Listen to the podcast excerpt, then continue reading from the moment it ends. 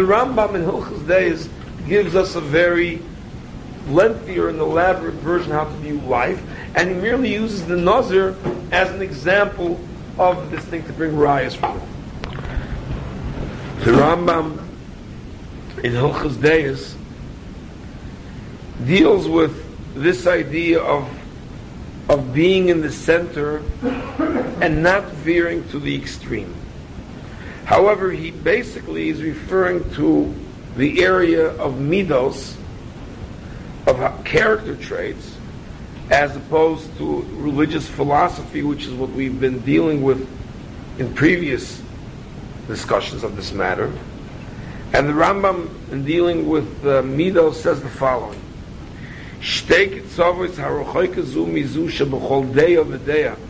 Deya, that the Rambam refers to, is what we nowadays refer to as midos. The two extremes in each midah, each character trait, einon derech tova. Vein roy loy lo'odom lo'lechas behen, and therefore that's the that's not the path for a person to follow on any of the extremes. V'lo l'lamdon la'atzmai, nor he should learn it for himself. In motzat tivay noit lachas man, and therefore if he finds that he's naturally inclined to one of the extremes, or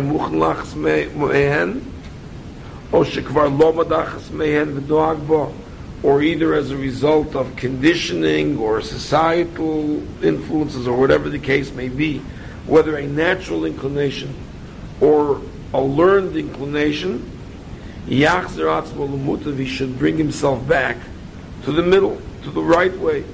V'yelech b'derech hatovim, go in the good way, which is, according to the Rambam, v'derech hayeshar, which is the straight and good path. And what is that? Haderech hayeshar hi mida sheb'chol deya v'deya. That's the middle, that's the middle between the extremes. In each of these character traits. Mikol hadeyo sheyesh lo adam, in all possible different types of characteristics that people can have. So when it comes to character traits, follow the middle. Again, the Rambam is referring now to to midos and character traits, and not to religious philosophy.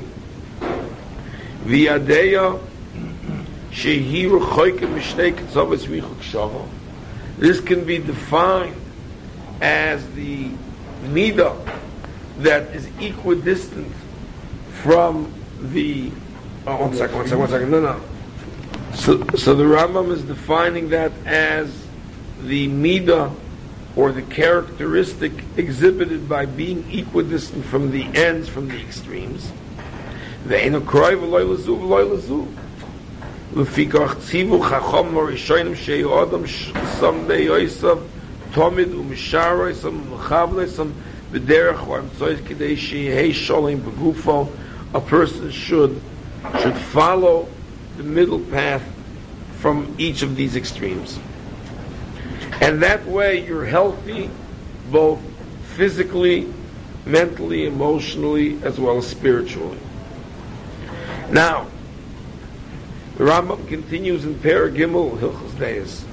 Shema Yomer Odom Hoil V'Akina V'Atayva V'Akovoid U'Kiyoytze Derech Rohem. Since we have a certain level of condemnation that the Torah seems to. Chazal say that kinot taiva and kavod, these character traits of of envy, lust, and the um, search for power are things that are called derech ra that are constantly condemned as being in the evil way. It's a mission in Pirkei Avos that says Hakina v'atayva v'akavod mitzinas adam in olam that it takes the person out of the world. As a result, the person says, "Why shouldn't I avoid them totally?"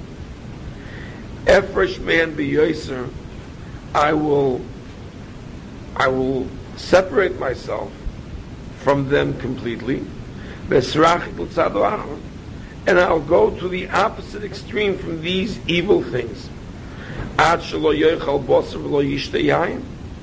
as a result to avoid taiva. He will avoid the consumption of meat, wine, like a nazir, forever. Lo Yisa Isha be celibate. Lo Yeshe Bedira no, nor will he dwell in a nice home. Lo Yilbash Mal B'shno, he'll avoid nice clothing. Elo Hasak Vatzemer HaKosher, he will try to afflict himself with these kinds of, of clothing, sackcloth and the like. Kugoin, and the Rambam is very clear about it, Kohane Akum, such as the monks of the Goyim, and therefore he will abstain totally and go like a monk in a monastery.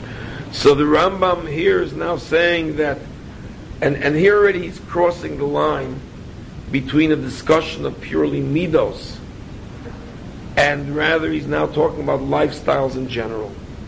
That a person could take to the extreme the avoidance of sin in order to avoid sin and take the command of Kedoshim tihyu to a level of where he abstains completely from any of these things. Says the Rambam Gamzed Derech This is also not the proper way. It's also the wrong path. And it's forbidden to go in this way. Now here we're not talking about midos anymore. Here we're talking already about lifestyles in general, where a person wants to become very religiously ascetic. Hamahalech b'derech zunik This is called sinful. And here the Rambam says his opinion of the Nazir. Shari Yoimer ben Nazir v'kiper olav me'asher chot al nefesh v'amu chachomim something which we learned last time, the Gemara on Tainus. Umayim Nazir Shlopir Shatz Bo'elam Ayayin. Tzorach Kapora, the Nazir's abstention from wine is considered sinful. Hamonei Atzami Kol Dover V'Dover Alachas Kama V'Kama. Certainly one who abstains more totally is considered all the more sinful. In other words, as we discussed last time from the Gemara, in Tainus Daf Aleph, as well as the Gemara and the Dorim, Daf Testament Beis and Daf Yud. We mentioned over there a number of opinions.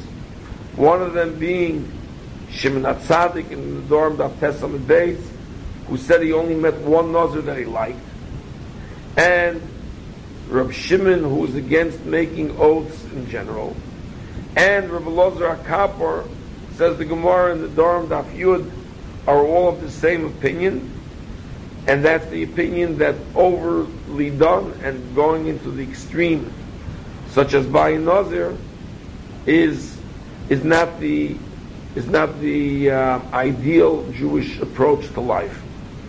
That's the Gemara in Tainis Daf Yud Aleph and the Dorm Test and Daf Yud. And this was the opinion of Shmuel. Shmuel, the one that said, too much abstention, such as fasting, is no good. However, the, the fact that the Rambam only quotes this side of the issue means that this is the side that he holds like, and this is the opinion that he has. And this is consistent with the Rambam's general view of going in the middle. That's the Rambam's general view about midos, and here he extends it to life in general. It's what's known as nowadays popularly as the golden mean. Based on this general philosophy about life, therefore the Rambam says that the Psak Halacha is like Shmuel and Rabbi Lazar HaKapor that were against the Nazir and did not view it as the ideal. Notice though last time we mentioned the Ramban that says that it is the ideal and it is the right approach. But let's continue with what the Rambam says. Now again, what, what we've seen is that the Rambam has subtly veered, he subtly veered from, from midos to lifestyle and religion. And therefore he says like this, don't be overly religious. Lefikach tzivu chachomim, shlo yimna odam atzmo, elo midvorm shemonatoy hator belvad. Don't abstain and refrain other than from that which the Torah tells you to abstain and refrain from.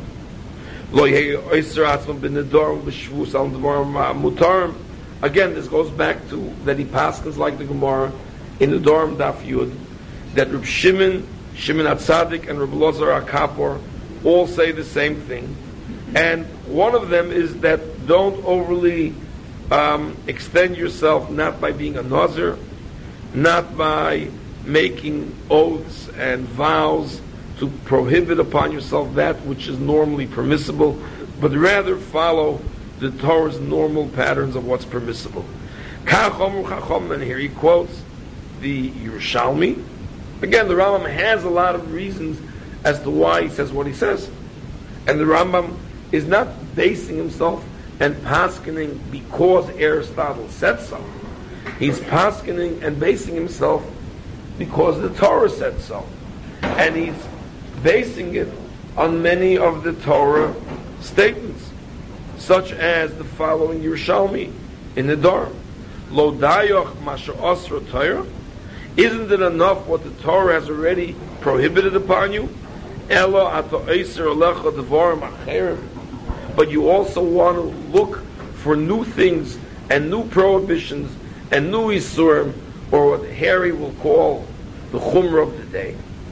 All right, it's not enough what the Torah already said is or usher, but you got to come up with new isurim and new chumras of the day. And then he adds to this as well, Elu shemisan and tomid einun derech Those that fast constantly, that's the wrong approach. Also, chachom sheyodim sagiv atzmai b'tainis, a person shouldn't afflict himself with fasts. And therefore the Rambam now says a general statement on this, and he bases it on the Pasuk already in Koheles. So again, the Rambam really not only says a feeling or a philosophical statement, but what he considers to be the ideal Torah approach. And he bases it ultimately on the following pasuk. Tziva shloima v'omar al tzadik harbe al tischakim. In other words, we ended last week with this pasuk in in Koheles that you have on the other side of your page on the top. Al tzadik harbe. However, the al ti tzadik harbe Yoiser is not necessarily only understood as meaning religious centrism and moderation. It could mean other things as well. Rashi on the Pasuk does not base it on a religious lifestyle decision. Rashi explains it that it's referring to don't be like Shaul HaMelech, who wants to be frumer than the Torah, but against the Torah. There are those people that, know, you could apply this pasuk not to a sense of moderation and a sense of centrism in your general religious outlook, but in terms of where you examine the Torah and you want to be more religious than the Torah. For example, you want to be a vegetarian. You could apply to that.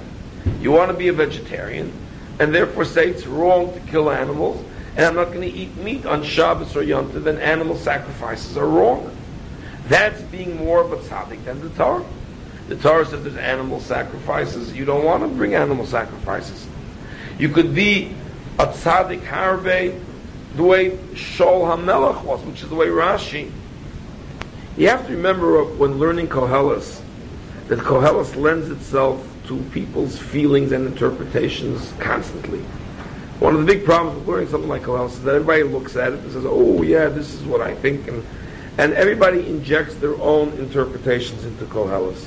And Koheles is viewed, therefore, as a just merely as a philosophical work reflecting on life. And just to give you an example of that, you read these few psukim, and everybody will naturally or automatically come up with whatever they want to inject into the words. If you look in page 536 of the second column in the in the top. Pasuk Tesvav. Es hakol ro'isi b'mei hevli. I have seen it all. Been there, done that, seen it all in the in my vain life. Yesh tzadik oivid b'tzidko. I've seen how righteous people have become lost, even in spite of their righteousness. V'yesh rosh barasa. I've seen wicked people have lengthy days and survived and lived in spite of their wickedness. Therefore, seemingly the next book can continue. Al tzadik harbe, it's not worthwhile. It's uh, whatever it is, or don't. Don't be too righteous, overly righteous. Al tischakim yaser. Don't be an over chacham. Loma al harbe, but don't be too wicked. Al tisochel, don't be foolish. Loma thomas blo itecha. Don't die before your time. Toy, what's good? Asher techa is bozev gamizal tanam Hang on to one, take from one side, but don't hold back from the other. Ki.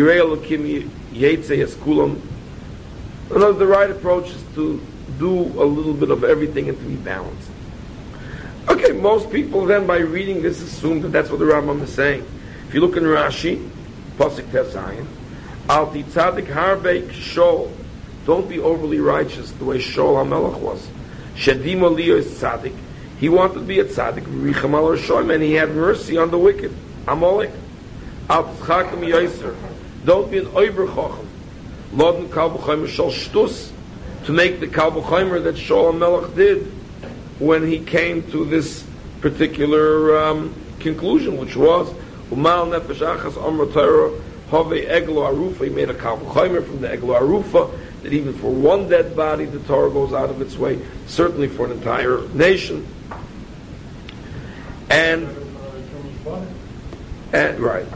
And don't be too much of a rasha, as we find Shaul Melech was that he wiped out the city of Novi Arkalan. So the way Rashi is learning the Pasuk doesn't really tell you anything beyond what we would expect from the Torah anyway which is follow the Torah as given. Don't deviate from the Torah to the right of the Torah or to the left of the Torah. Don't become frumer than the Torah. Don't become frumer than the Torah if Hashem commands Shaul to destroy Amalek, destroy Amalek. If the Torah says execute someone, you execute someone. And don't start going into one of these ACLU things or or one of these um, you know, don't be merciful on the wicked. Don't expand your mercy in areas that the Torah tells you not to. The Torah says go to war, you go to war. The Torah says kill, you kill.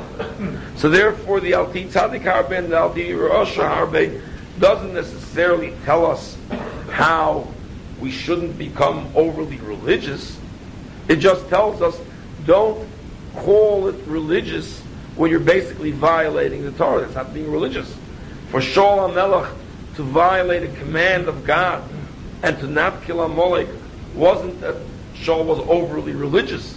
He was merely violating the Torah by saying that the Torah isn't, or the command that was given to him wasn't religious enough. However, here we see though that the Rambam is using it in a more broader sense to say that follow the middle path. Earlier, the Rambam began with midos, but he, but he crosses the line to defining the middle road as also applying to, to religious things as well. And therefore, don't fast too much, don't become a nazir. All of these things the Rambam views as being too far to the right, and therefore stay in the middle. And that's what Alti Tzadik Harbe means. According to this definition, using the rough model that we mentioned the last couple of weeks, Alti Tzadik means don't veer too far to the right. Alti Rosh means don't veer too far to the left. Alti Tzadik don't go too far to the right, to the extreme, don't go too far to the left. And as the Rambam says, both extremes aren't good. Stick to the middle. Well, isn't there a, a now says the Rambam, but again, it's in keeping with his basic approach which is what we, to sum it up in a simple word, we said it last week, adam. First thing is to be normal, to be a mensch, to be normal. And therefore don't veer either way. But the Rambam says the reason why the Torah wants that is because that now becomes the holistic approach to serving Hashem by utilizing all of these things. And this is where the Miraglim come in and make their mistake, and a lot of people make their mistake in general. And this is finally what you've always been hearing from all the rabbis over the years that they harp on this point over and over. But again, you have to see it always in the context. And whenever you hear it isolated and uh, excerpted by itself, it becomes this whole mantra that Jews want pleasure and Jews are for enjoying life and all that. I mean, you, you keep hearing it over and over again. It's based on the next Rambam, but it's only it's only properly learned in the context of the way it's being said, not isolated by itself. So this leads to a third idea about about serving Hashem with everything. But before we talk about that aspect of it, let's stick to this business about going in the middle and the right and the left. Tzarech ha'adam in Beis, halacha Beis, kulam leidas Hashem baruch hu bilvad. So it's kind of an important introduction to this idea. We've already mentioned about being in the middle regarding midos, regarding not being overly religious, but now he says in general, everything that you have should be there for service of Hashem. This sounds pretty extreme, really. See that that's the part that people don't don't harp on enough. The idea that everything that you should do should be l'shem shemayim is not given enough emphasis. The only emphasis that's constantly given is that Jews accept pleasure and think of the world in a positive way.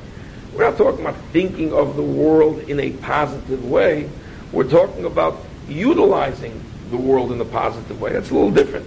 It's a little different when you say, oh, Jews appreciate art and music and pleasure and life and beauty and all this is a little different than saying that everything that is in life could be utilized in a positive way in service of Hashem.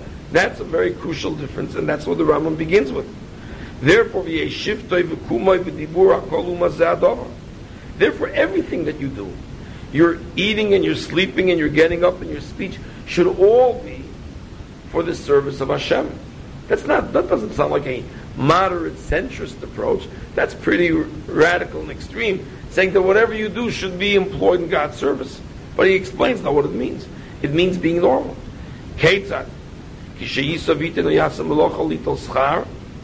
When a person earns a living and takes money and earns money, your intention should not be just to make money.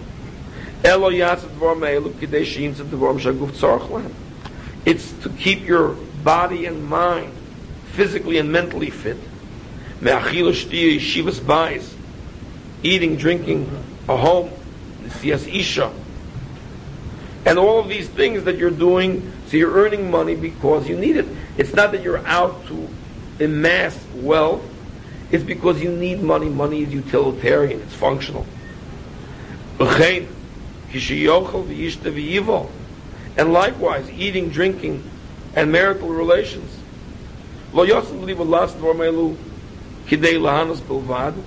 These things shouldn't be done for the purpose of experiencing the pleasure and enjoying it.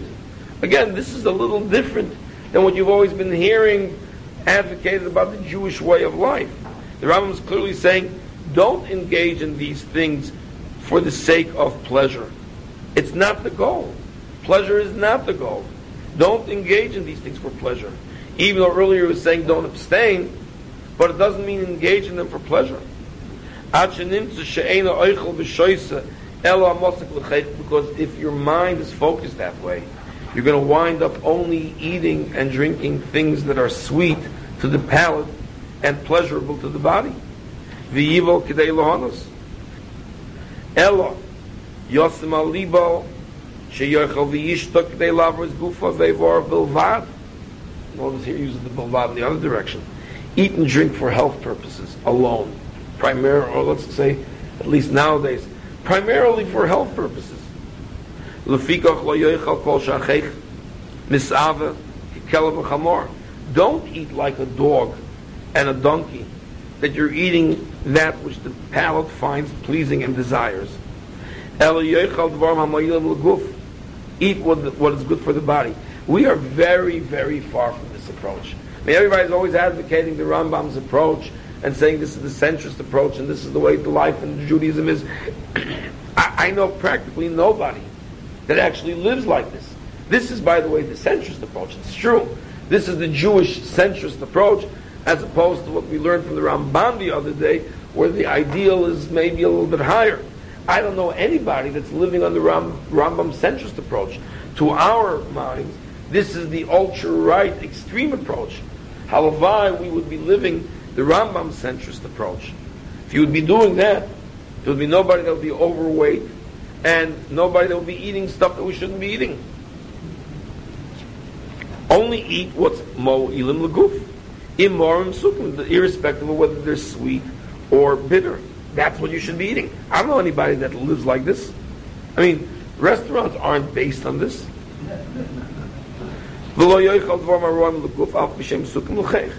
And if something is damaging to your health or unhealthy, you avoid it, period. That's it. There's no, you know, there's no way of trying to make it more appealing and give it an ambiance and all that stuff.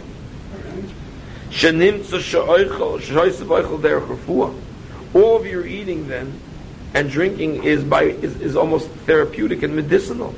Bilvad. Alone. That's it. Okay, exclusively. Can they Shabbos?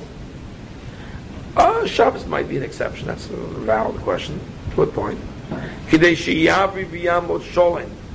In order that you should be healthy and whole and complete. I mean, Shabbos in the sense of of eating unhealthy, the Rambam would still disagree with. You can't eat things that are pleasurable merely because they're pleasurable and Shabbos if they're unhealthy. Except maybe in moderation because a little bit of that doesn't necessarily affect your health. In terms of whether pleasure itself can be viewed as a positive thing regarding Shabbos, that's a good point that some people make, namely that since only Shabbos itself is a mitzvah, Shabbos is kind of exceptional in the sense that pleasure on Shabbos is in itself a goal, and therefore feeling pleasure and doing it for pleasure on Shabbos, you're actually performing a mitzvah. However, in general, not Shabbos, and I'm not sure the Rambam necessarily would hold regarding Shabbos as well, but even if he agrees with it, clearly though, life is not meant to be lived for pleasure. That's the Rambam saying. So again, in the context of what the Rambam actually says, his centrism is not what we would nowadays refer to as centrism in moderation. And this is the Rambam who is the main advocate of this. The Rambam is not this great advocate of the pleasure principle that everybody tries to make him out to be. And the Rambam is basically saying that everything that you do is supposed to be dedicated for the service of Hashem. Even the most mundane, even the most profane thing that you do should be like that.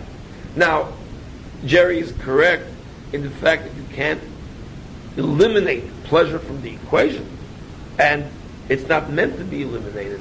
Forget the fact that both things are occurring simultaneously, gesundheit.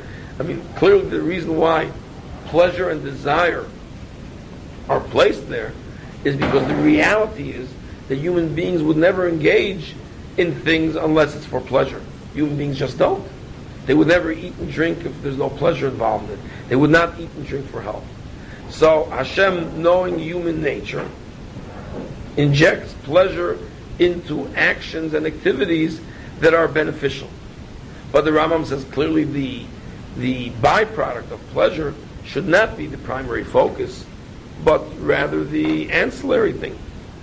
Therefore, again, he says in Gimel, Elo Yosim Libo Sholem He should make his intentions be that his body should be whole and healthy. And again, this goes back to the other thing that emotional well-being and mental and psychological well-being are also clearly necessary. And in this sense, one could maybe say that nowadays the pleasure issue maybe is somewhat more, we could be more relaxed or lenient about. And the reason for that is the following. We're living in a world where the entire life is as it is enshrined in the Constitution, the pursuit of happiness and the pursuit of pleasure. And everything about life nowadays, in today's world and society, is pursuit of, the, of pleasure and maximizing pleasure. In fact, as you all know from, uh, from different drugs that are on the market, if you don't have desire, there are desire enhancing drugs. In other words, it's not enough that you have to satisfy desires, but people feel deficient in the fact that they don't have desire. And therefore they feel there's something wrong with me. I wish I had more desire and more lust. And therefore there are drugs on the market so that people without pleasure or without the desire for pleasure should take drugs. They should feel the need and the urge for pleasure and desire. If you don't constantly have urges and yearnings and lusts and desires. And we, not only that, but we cheer people on and consider them our heroes.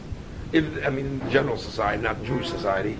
If they have an insatiable desire and insatiable lust. Those with insatiable appetites are considered to be the heroes. And everybody cheers them on. And if you haven't yet experienced deviant pleasures, then there's something wrong with you. Go out and experience it. Push the envelope, break all taboos. Why? To experience greater and greater pleasure. So we're living in that kind of a society. Obviously, that's not the Torah approach. We all know that. However, it does affect us in, in certain ways. Namely, that even when Jews follow the Torah and abstain from anything forbidden, but because the the the allure of society pulls you so so strongly to pleasure, if we wouldn't give ourselves some satisfaction in terms of pleasure, then we would probably go crazy, or we wouldn't be able to handle it, or we wouldn't be able to maintain religious whatever it is.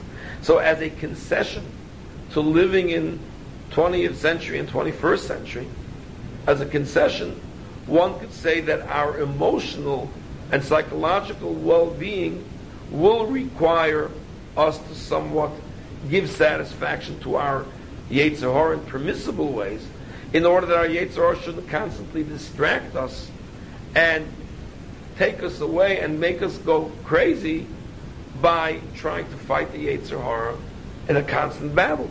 Because by doing so, you may A, fail, B, succeed, but at the expense of some of your normalcy. And since normalcy is important, therefore we have to maintain our sense of normal well-being and uh, try to be as normal as we can within the confine, confines of the Torah. But still, the Rambam is nowhere near advocating a centrist approach to today's life. See, let me use by illustration what you asked earlier about the army. You know, in an ideal world and situation, all of these things make sense. You should, you should, should go to the army, they have to work for the country, all of these things. But now go to the reality. What does it mean? You can't just advocate detached a certain ideal that exists on the books and sound, sounds highfalutin and not deal with the reality of the situation. If the reality of the situation is that joining the army usually leads to a person to all kinds of promiscuous behavior and a total breakdown of morals and that, then maybe even though your ideal is that we should be there, you can't do it based on the reality. If if the reality of learning general knowledge entails that the only way you could learn general knowledge, and let's assume, for argument's sake, all of the advocates of Torah Derech Torah Mada, and all of these things as being true and correct. For argument's sake, let's assume that there is a basis to it. So let's just give them the complete right that they're 100% right. But what does that mean practically? Let's assume that Torah Mada is the right approach. Now, aside from revamping the whole yeshiva structure, which everybody likes to tinker with everybody else's lifestyle, but let's not talk about.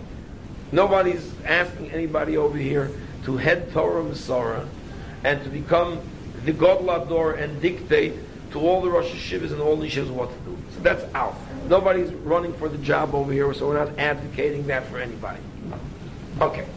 But now, let's go with the assumption that the Torah Umada approach is the correct one. Let's assume that for argument's sake. So practically, what does that mean? What does that mean? I, uh, well, if it's true, so I'm going to go send my kids off to Columbia University or to uh, or to Harvard, Yale, and these places with co-ed dorms and everything. So is that what it means that the only because Torah Mada is right, I should therefore take, take my children and place them into a lifestyle that's going to endanger their lives, I can't, or their spiritual lives. I can't do that either. So who cares if the ideal is something, but if it cannot be practically implemented, then we have to deal with the way it's going to work in terms of the real world. I mean, clearly, certain kinds of schools, I'll mention one since it's safe enough, Ramaz, that really advocates a great level of, of Torah, Mada, and excellence in the secular world. But they're not exactly doing a, an equally um, effective job of giving spiritual and um, Jewish knowledge excellence to their products. Yes, the kids go off to Ivy League places and become and become, you know, very much uh, the head of their classes, but their levels of Torah knowledge are clearly not in the same category. Uh, yes, there are some that make it there as well, but overall, so what does that mean? Does it mean just because you're an advocate of Torah Mada, you have now become an advocate of only Mada with Torah being down? So we're living in an imperfect world. Again, everybody wants to tamper with the yeshivas and fix the yeshivas up so it should be done right. The bottom line is, you as an individual only have the choices that you have. You have schools A, B, C, D, E, F, G, and you got to choose from one of them. And you can't look at their at their uh, ideals and their philosophies. This is a Torah Mada school. This is a centrist school. This is a right wing school. This is a left wing school. That's irrelevant. The bottom line is where you're sending your kid, not which philosophy you're placing him under. Is it a philosophy that's right wing, centrist, left wing, Torah Mada, Torah alone, this Mada alone? The bottom line is where the kid is going and what the school is actually teaching. So whatever their philosophy is, what is it that they're teaching? And you have to make choices based on that. Once you make those choices, you may all of a sudden look at it and say, hey, here I sent my kid to a Torah Mada school but he's becoming less religious. Here I sent my kid to a another school who's becoming more religious, but it's following the Torah only philosophy. Okay, so what can you do? What can you do? That's what life is. Again, you want to tinker and tamper with the yeshiva world and have them readjust their philosophy. Fine, when you become the head of Torah Umesorah, we'll deal with it then. But the bottom line is that we have to deal with society as it is and with our lives as it is. So therefore, to a certain extent, what the Rambam is advocating as centrism is nowhere what anybody would think of centrism as now, which is enjoy life, but pay your dues in terms of um, tzedakah, pay your dues in terms of uh, lip service and votes and the like, and in terms of you know your Shabbos and your kashrus and everything else. But that's not the Rambam doesn't advocate centrism and moderation as meaning keep kosher and glatt kosher, but then it's okay to go out every night to a restaurant. The Rambam is not saying anything like that. He's far from that. If you'd follow the Rambam centrism, you'd be considered to be a right-wing uh, reactionary today. However, so I'll go a step beyond the Rambam and say as a concession to our Yetzer Hara dominated life that we're constantly faced with today. We're faced with the Yetzer Hara dominated life as a concession. So the point is that to make a kind of a concession to our lifestyles that are just like constantly inundated by all of the stimuli, we sort of to maintain our equilibrium and our normalcy, sometimes have to give in and into the Eitzor in a permissible way, in order that otherwise we'd go Meshuggah. But certainly a person that could live the Rambam's centrist lifestyle, great. And if you go beyond that, the problem is it's hard to go beyond some of these things and still maintain normalcy. And when we talk about normalcy, what the Rambam talks about health, we could extend to mental well-being and emotional health as well. Therefore, the Rambam says, and again going back to the ultimate goal, Elo Yosim Alibo sheyehei gufay sholem. He should think to keep his heart, to keep his body healthy and whole, to be straight, and to be able to then utilize your potential and maximize it to know Hashem. Again, the Rambam is going to the other extreme. He's not talking about that if you don't go to the restaurant, you'll never become a Talmud Chacham. What the Rambam is saying is that it's very difficult to become a great Talmud Chacham if you're starving or if you're sick. Therefore, if you're going to do things that are going to endanger your health and your life and make you very hungry, you will never be able to be a Talmud Chacham. But it's not the same thing as saying that unless I go to the restaurant once a week or twice a week, I'll never be a Talmud Chacham. That's clearly not the Rambam's intention. And therefore, his sense of centrism is not ours. O echad me'evor koev. V'yosim al libo shiyeh ben. And therefore, you should try to have children. Ulai yechocham godel v'Yisrael. You want your child to go to be Talmud Chacham. Nimtza mahalach b'derech zu kol yom Hashem tomid. The positive effect of this approach to life, not ours. Again, what we're doing is nowhere near centrism. But if you follow the Rambam centrism, the positive effect of all of that is the following. You wind up serving Hashem every moment of your life. Therefore, feel b'shosh and nice in business. You're serving Hashem because you're doing it to advance the cause.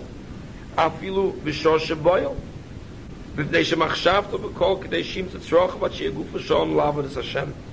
Because your mind is that you should be healthy and serve Hashem. Afil b'shoshu yoshin, you could be sleeping. Im yoshin l'das nuach gufo. You're sleeping because you need the rest. You know, you're learning and you're learning and you're learning, and it's just not going anymore. You know, it happens sometimes. It's one o'clock, two o'clock in the morning, and you all of a sudden find that what an hour ago went very easily and quickly, you're just not getting anywhere and you're going over the same Gemara and the same Taisus, and it's just not getting, it's not absorbing anymore. And you realize it's 2 o'clock in the morning, it's time to call quits and close the Gemara, and you got to go to sleep. Because if you're not going to sleep, you know, in the morning you'll be fresh. At 1 o'clock in the morning, at 12 o'clock, you were able to function and focus, and you were able to concentrate. At 2 o'clock already, the concentration is just not working anymore. So you got to sleep. But if you sleep, you're doing a mitzvah then. The sleep is a mitzvah. Again, this is not our sleep. This is the Rambam's centrism. So you have to sleep, so your mind should be clear. You can't serve Hashem when you're sick. Your very sleep is serving Hashem. That's what it means. All your deeds should be the Shem Shemaim. And this is what the pasuk in Mishlei says: "B'chol derochecha doehu, hu yasher chasecha." Know God in all your ways, meaning that there is a capacity in all human endeavors and in all human actions. Everything that the human being does is capable of being employed in the service of Hashem. Know God in all your ways. So therefore, practically every activity that a person does is a mitzvah. He's amassing money. He's doing a mitzvah because he needs a home. He has to provide, and he gives tzedakah. He's eating and he's drinking. He's maintaining his body. God wants that. Last week we said from the Sefer HaChinuch that maybe the sin of the Nazir was that what he's engaging in is not good for him physically, or will extend because they don't talk about it as often, mentally and emotionally. It's not good for him. So you're violating your body. God gave you a body. Vayitzer Hashem Elokim es ha'odam ofer min bach of nishmas chaim. Rashi says shnei yitziros. There's two yuds in Vayitzer because man was formed twice, formulated twice, with a spiritual and a physical side. And because of that, you're given the charge of maintaining both. If you violate one of the yitziros, the yitzir of the body, that's also no good. That's what the Sefer Chinuch says that most Nazirs tend to violate, or it's possible that they're violating their physical well-being. And that's sinful. The Rambam agrees. That's sinful. So you have to do these things. So if you're eating and drinking, you're doing a mitzvah because you're maintaining your body. If you're having relations, then you're doing a mitzvah. Which mitzvah? No. Pruvu is a mitzvah. Maintaining the health of the child is a mitzvah. Oina is a mitzvah. Fighting your Yetzer Hara is also a mitzvah. These are all mitzvahs. People that do things and are doing it mitzvah-like, every activity that they're engaging in is actually a mitzvah. That's b'chol derochecho Know God in all your ways.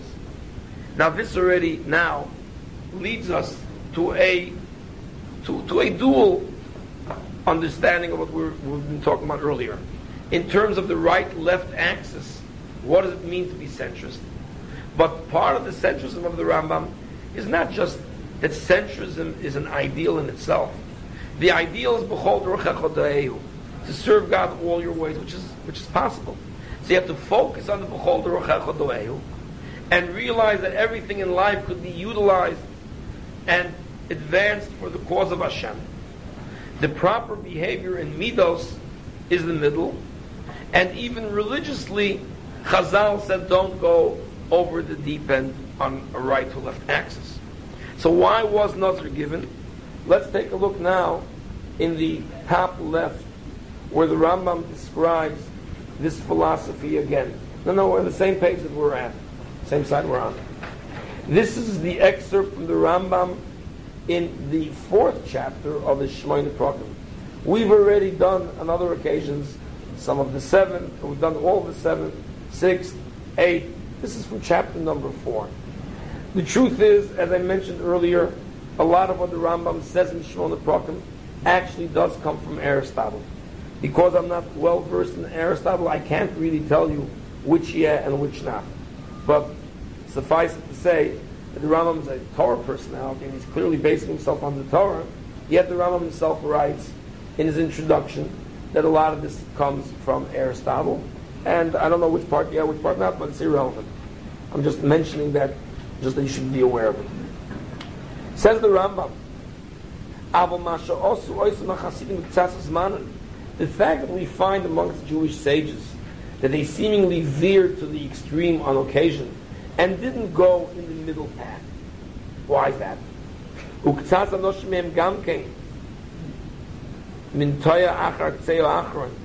They would sometimes go to extremes. The time they would fast. Many of them were great fasters and fasted constantly. They would wake up at midnight. Even David HaMelech went through the thing of he would rise at midnight to learn Torah, and he fasted during a period of times. Or we find hanochas achilas bosor shtiyas yain, abstinence from the pleasure of meat and wine. Barchokas hanoshim. Sometimes they would even abstain from their wives, such as we had in last week's parasha Moshe Rabbeinu from his wife. Ulavush semer v'asar, wearing this kind of uncomfortable clothing shchunas, the Horim, going off into the, into the uh, mountains, living isolated from people, hermit-like existence. His baited but boris, meditation and contemplation in the wilderness is away from people, becoming a hermit. so how come they did it if the Rambam is saying this is not the Torah approach and this is not the Torah ideal? Again, according to the Ramban, there's no real question because hey, fine, if you can do it, hey, go ahead and do it. But the Rambam, as we've seen, advocates not doing it. The Ramban says a Nazir is an ideal. Again, going back to what we described earlier, the model. There's an up-down model and a right-left model. What we've seen is that the Ramban has all of this on a vertical, on a vertical scale, where it goes up higher and higher and higher. So these aren't questions. If they're higher, they're better. The Rambam, though, doesn't seem to have that. He seems to have the other model that we've had, which is right to left, where it's not better, it's just more to the right. And centrism is the ideal, so why are they not at the center? Says the Rambam, you should know, whenever you come across these things, all of these things were therapeutic and medicinal. They were not the ideal way to live. They were there for a particular reason either or because they were living in a society that was so pleasure dominated. That there was no way of avoiding society except by running away. I mean, nowadays people bring society to their homes by way of television and the like. But in the old days, you could at least avoid society by uh, just closing your door. Certainly, anybody that brings television into their homes is really bringing society into their home. Clearly, we're not talking about those kind of people. We're talking about people that try to keep themselves away from the negative influence of society, but are just constantly overwhelmed by it and uh, constantly inundated by it. So they have no choice. By way of, by way of refuah, by way of medicinal therapy, they have to go to an extreme. Extremes are okay as long as the Torah permits it. It's okay. Again, going back to your question about the army, even assuming that the ideal would be to go to the army for yeshiva bachram, but if the reality is that by going there, you're going to be losing so much more, then unfortunately you, you avoid it. Even if it's an unfortunate thing that you have to do, but you have no real choice, and therefore you're doing something that's not the ideal. Let's take a second example that we had. Schools that you send people to. Again, assuming Torah Mother Torah Derech is the right approach. But if you're going to discover that all those schools that advocate that particular philosophy aren't quite doing the job, and your kids are coming home taking off their yarmulkes as a result, then you don't have a choice. Then you don't have a choice. Then you may have to do something which is not the ideal. So, the point that the Rambam is making is that when you observe people doing things that aren't the ideal, don't necessarily assume that they're doing it because they consider it the ideal. Maybe they're doing it in the context of what their lives are all about, that they don't have much of a choice. And therefore, for themselves or for their situations, and certainly us observing historical figures where we can't really place them in their proper historical context, maybe what you're observing is people's reaction not ideals, but reactions. And reactively, the Torah does allow these things. reactively. It's medicine. The Torah allows you to go to the doctor. No one will ever say that when a doctor prescribes high blood pressure medication or insulin or any of these good medicines that the people that need it can't live without it, then no one says that they're the ideal. I'll give you even a better example, an extreme example. Chemotherapy. Chemotherapy is poison. But what you see is that sometimes even poison is good. Chas a person that has cancer, chemotherapy and poison is good. For a healthy, gesunte mensch, it's poison. So medicinal behavior is likewise has to be viewed as to the context of who's the one that's doing it. Therefore, kishiyur shem sodom ba'akarosam, urois pulaseyam, people that saw that the society that they were living in was was such that was so corrupt and so degenerate. Actually, they were scared.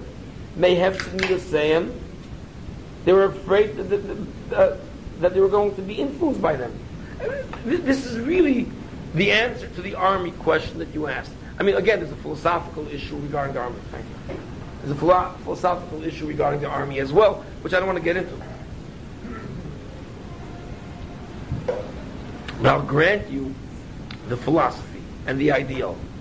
But living in the army structure is exactly what he's describing here as people that are scared that they're going to be overwhelmed by the corrupt, degenerate nature of the people around them. So what could they do? Therefore they have to run away. And they have to escape to the wildernesses. He's talking about more extreme behavior. You have to run away to the wildernesses to avoid society. I mean, in our society here in New York, you can't even live in such a society. So therefore, said the Rambam, if you, if you see people exhibiting extreme behavior amongst the sages, such as running to a place like a midbar, what you're observing really is medicinal therapeutic behavior whereby you're reacting to society. You're running to the wilderness. If you go to the army, that's exactly what it is. The avoidance of the army is the equivalent of running to the midbar. Is running to the midbar the ideal? No. Is avoiding the army the ideal? No. But is running to the midbar sometimes necessary? Yes. Is avoiding the army, if that's what the army uh, atmosphere and life is about, is going to do to you? Is avoiding it then correct? Yes, it's necessary.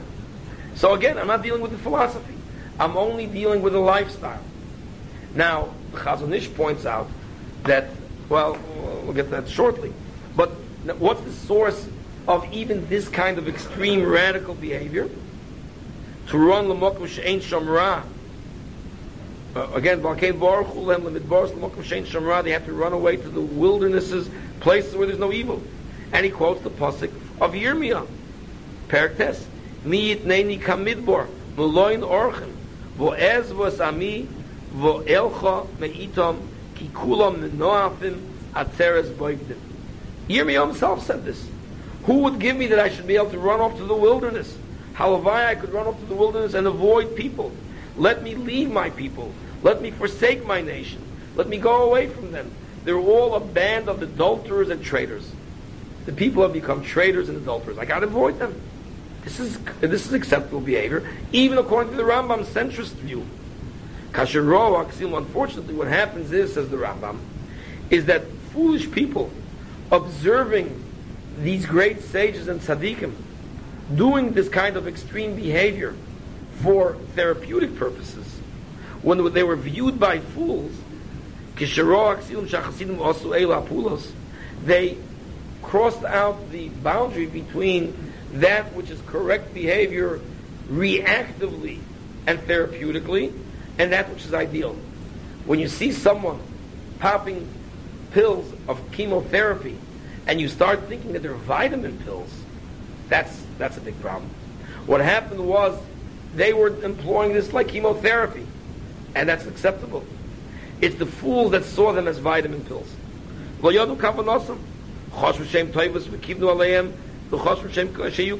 said this is the right behavior, this is the ideal behavior. Therefore, they began to afflict their bodies physically. They would flagellate themselves. They would, they would cause themselves to suffer. The Yachshavu, when they thought that this actual behavior itself is a way of serving, is a way of serving Hashem. And they would try to copy this behavior, thinking it's an ideal thinking it's a goal, thinking this is the way to serve Hashem, and that the actual suffering is service to Hashem. That already is Christian. Now already we get back to the philosophy then. The idea that the body's suffering is desired by God and is a way of serving God is a Christian thought and a Christian philosophy. And therefore Christianity corrupted from foolish Jews this idea.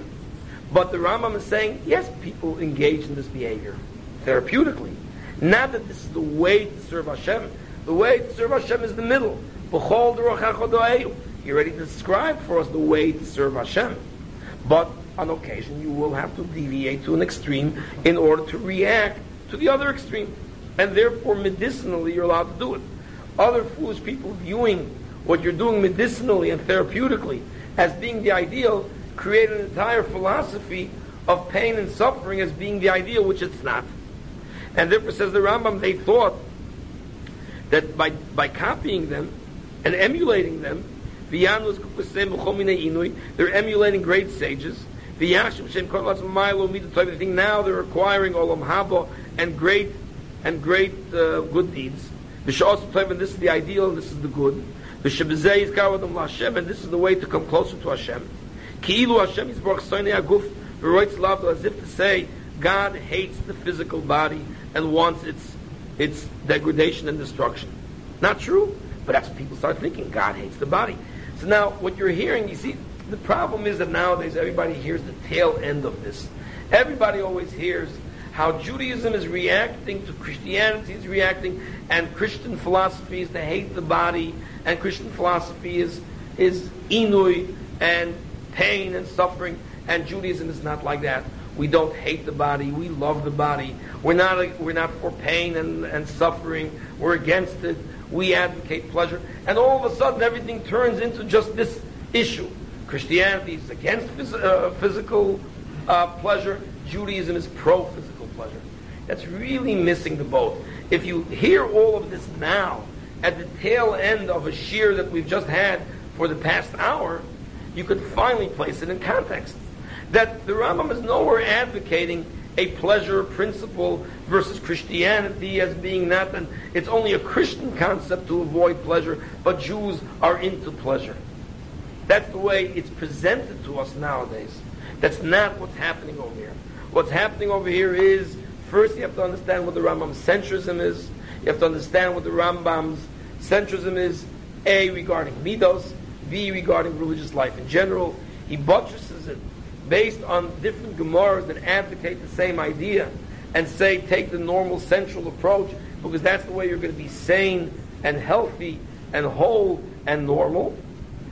Then the Rambam says, nevertheless, serve Hashem with everything that you do and avoid pleasure for pleasure's sake.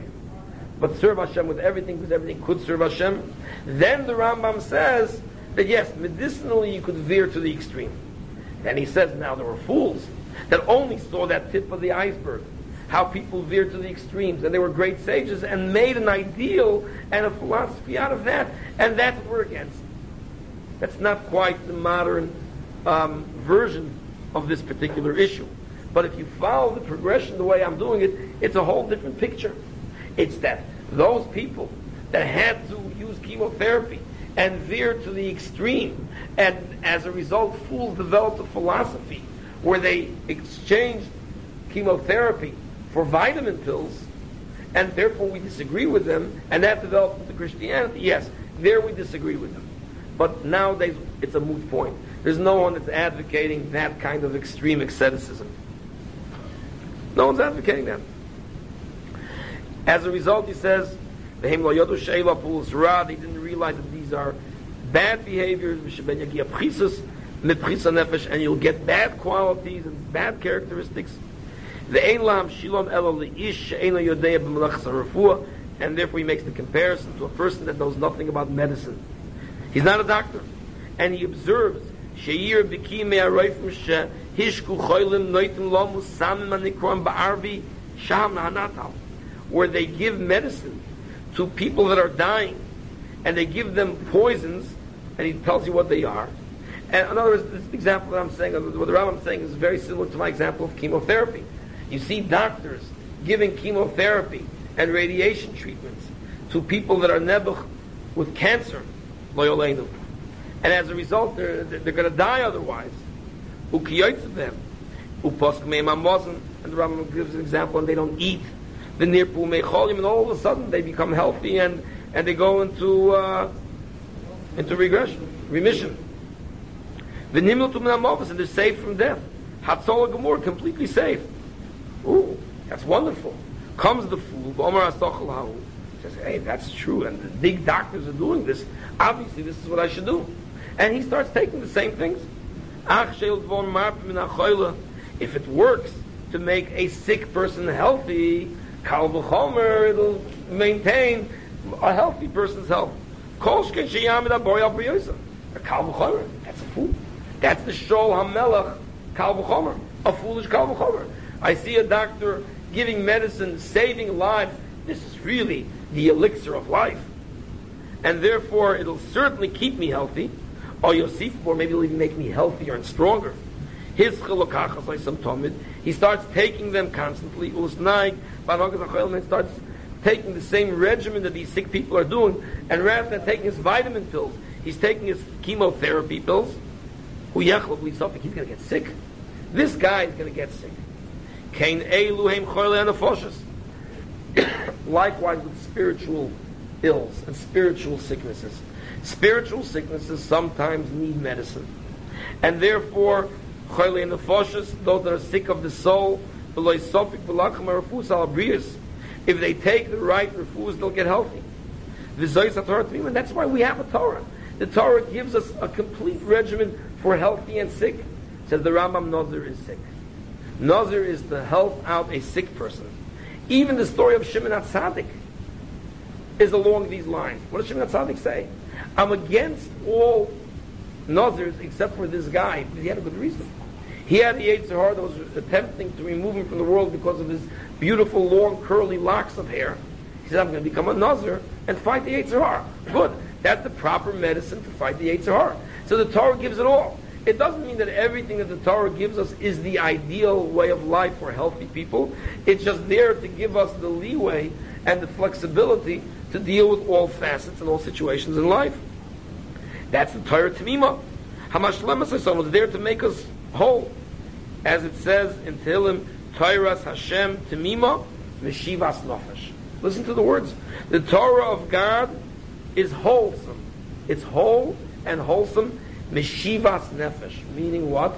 It restores the soul. Meshivas Nefesh. In other words, not only is the Torah wholesome, and not only is the Torah whole, but even if you're sick, it's going to restore you. Meshivas Nefesh. It's medicinal. So the Torah is for healthy people as well as for sick people. It'll keep you whole, Torah Hashem Tamima, but it'll also give you the medicines of life to restore you to health. Eidus Hashem Nemonam Machkimas Pesi. It should make the fools wise as well. Now, therefore says the Rambam in the last couple of paragraphs, the natural, normal person should therefore follow the middle path. He should eat the right quantity of what's good for him. Likewise. The same is true with other physical pleasures. The Yishkoin b'Medinas, he should live in a normal, civilized world. Be Yosher and act straight, B'Amuna and faithfully. The way of the Torah is taken not to run off to the wildernesses and to run off to the midbar. Lo sheyilbush atzemer masar, lo sheyana gufa. Don't afflict yourself. Don't wear lousy clothing that will pain you. Don't make yourself suffer. Vizhiro mizeh, lefi mashabov kabov as it says that we've seen before, to do what the Torah says. He concludes, izbar lochom mikom asher zochanu, uh, the hamun that we should always follow the middle path. Never deviate from the middle, el ktseim and to the extremes, except and this is an important except. Elo al tzad harafuos v'lamoid kenegdo beheftuch to work against the Yetzer by going to the opposite extreme. Hara schlepping you one way, you have to use an equal force in the other direction. The example that is used elsewhere is something which is straight. You leave it straight and you don't bend it in one way or another. But as soon as it's bent in one direction, right, it's bent up, and you want to straighten it out, it's not going to be enough to straighten it out by just trying to straighten it out. You have to bend it the other way in order that it should straighten out. So when do you use bending and you go in an opposite direction? Only, only when there's a crookedness already to begin with. Then you deviate. Now let's be aware of something. We're living in a society that's pulling us one way. So yes, there is some value to isolation and insulation in today's society, to create an insular society, because society tugs and pulls at us to such an extent that we're almost in the equivalent of the Rambam's case of running off to the midbar. The Rambam says people are influenced by their society. The Rambam says in Perak Vav in Hilchas how people grow and are influenced by their society. As a result, if you're not living in a good country, move to a good country. If you're not living in a good neighborhood, move to a good neighborhood. If you're not living in a good place that's going to be advancing you spiritually, move to a location that's going to do those things for you. If nowhere in the world could you find such a thing, then run to the deserts. Run to the wildernesses. If you can't find good places to live in, run to the wildernesses to avoid the influence. So the Rambam is advocating in a society similar to ours. I should say the word similar to ours was actually used by the Rambam himself. The Rambam says in today's society it's really terrible. You could have, he, he didn't see anything compared to what we have. And therefore, yes, then there is advocacy to run off, to live in hermit-like existences. And that's appropriate behavior. Says the Chazon Ish, nowadays, where are the wildernesses? Yeshivas.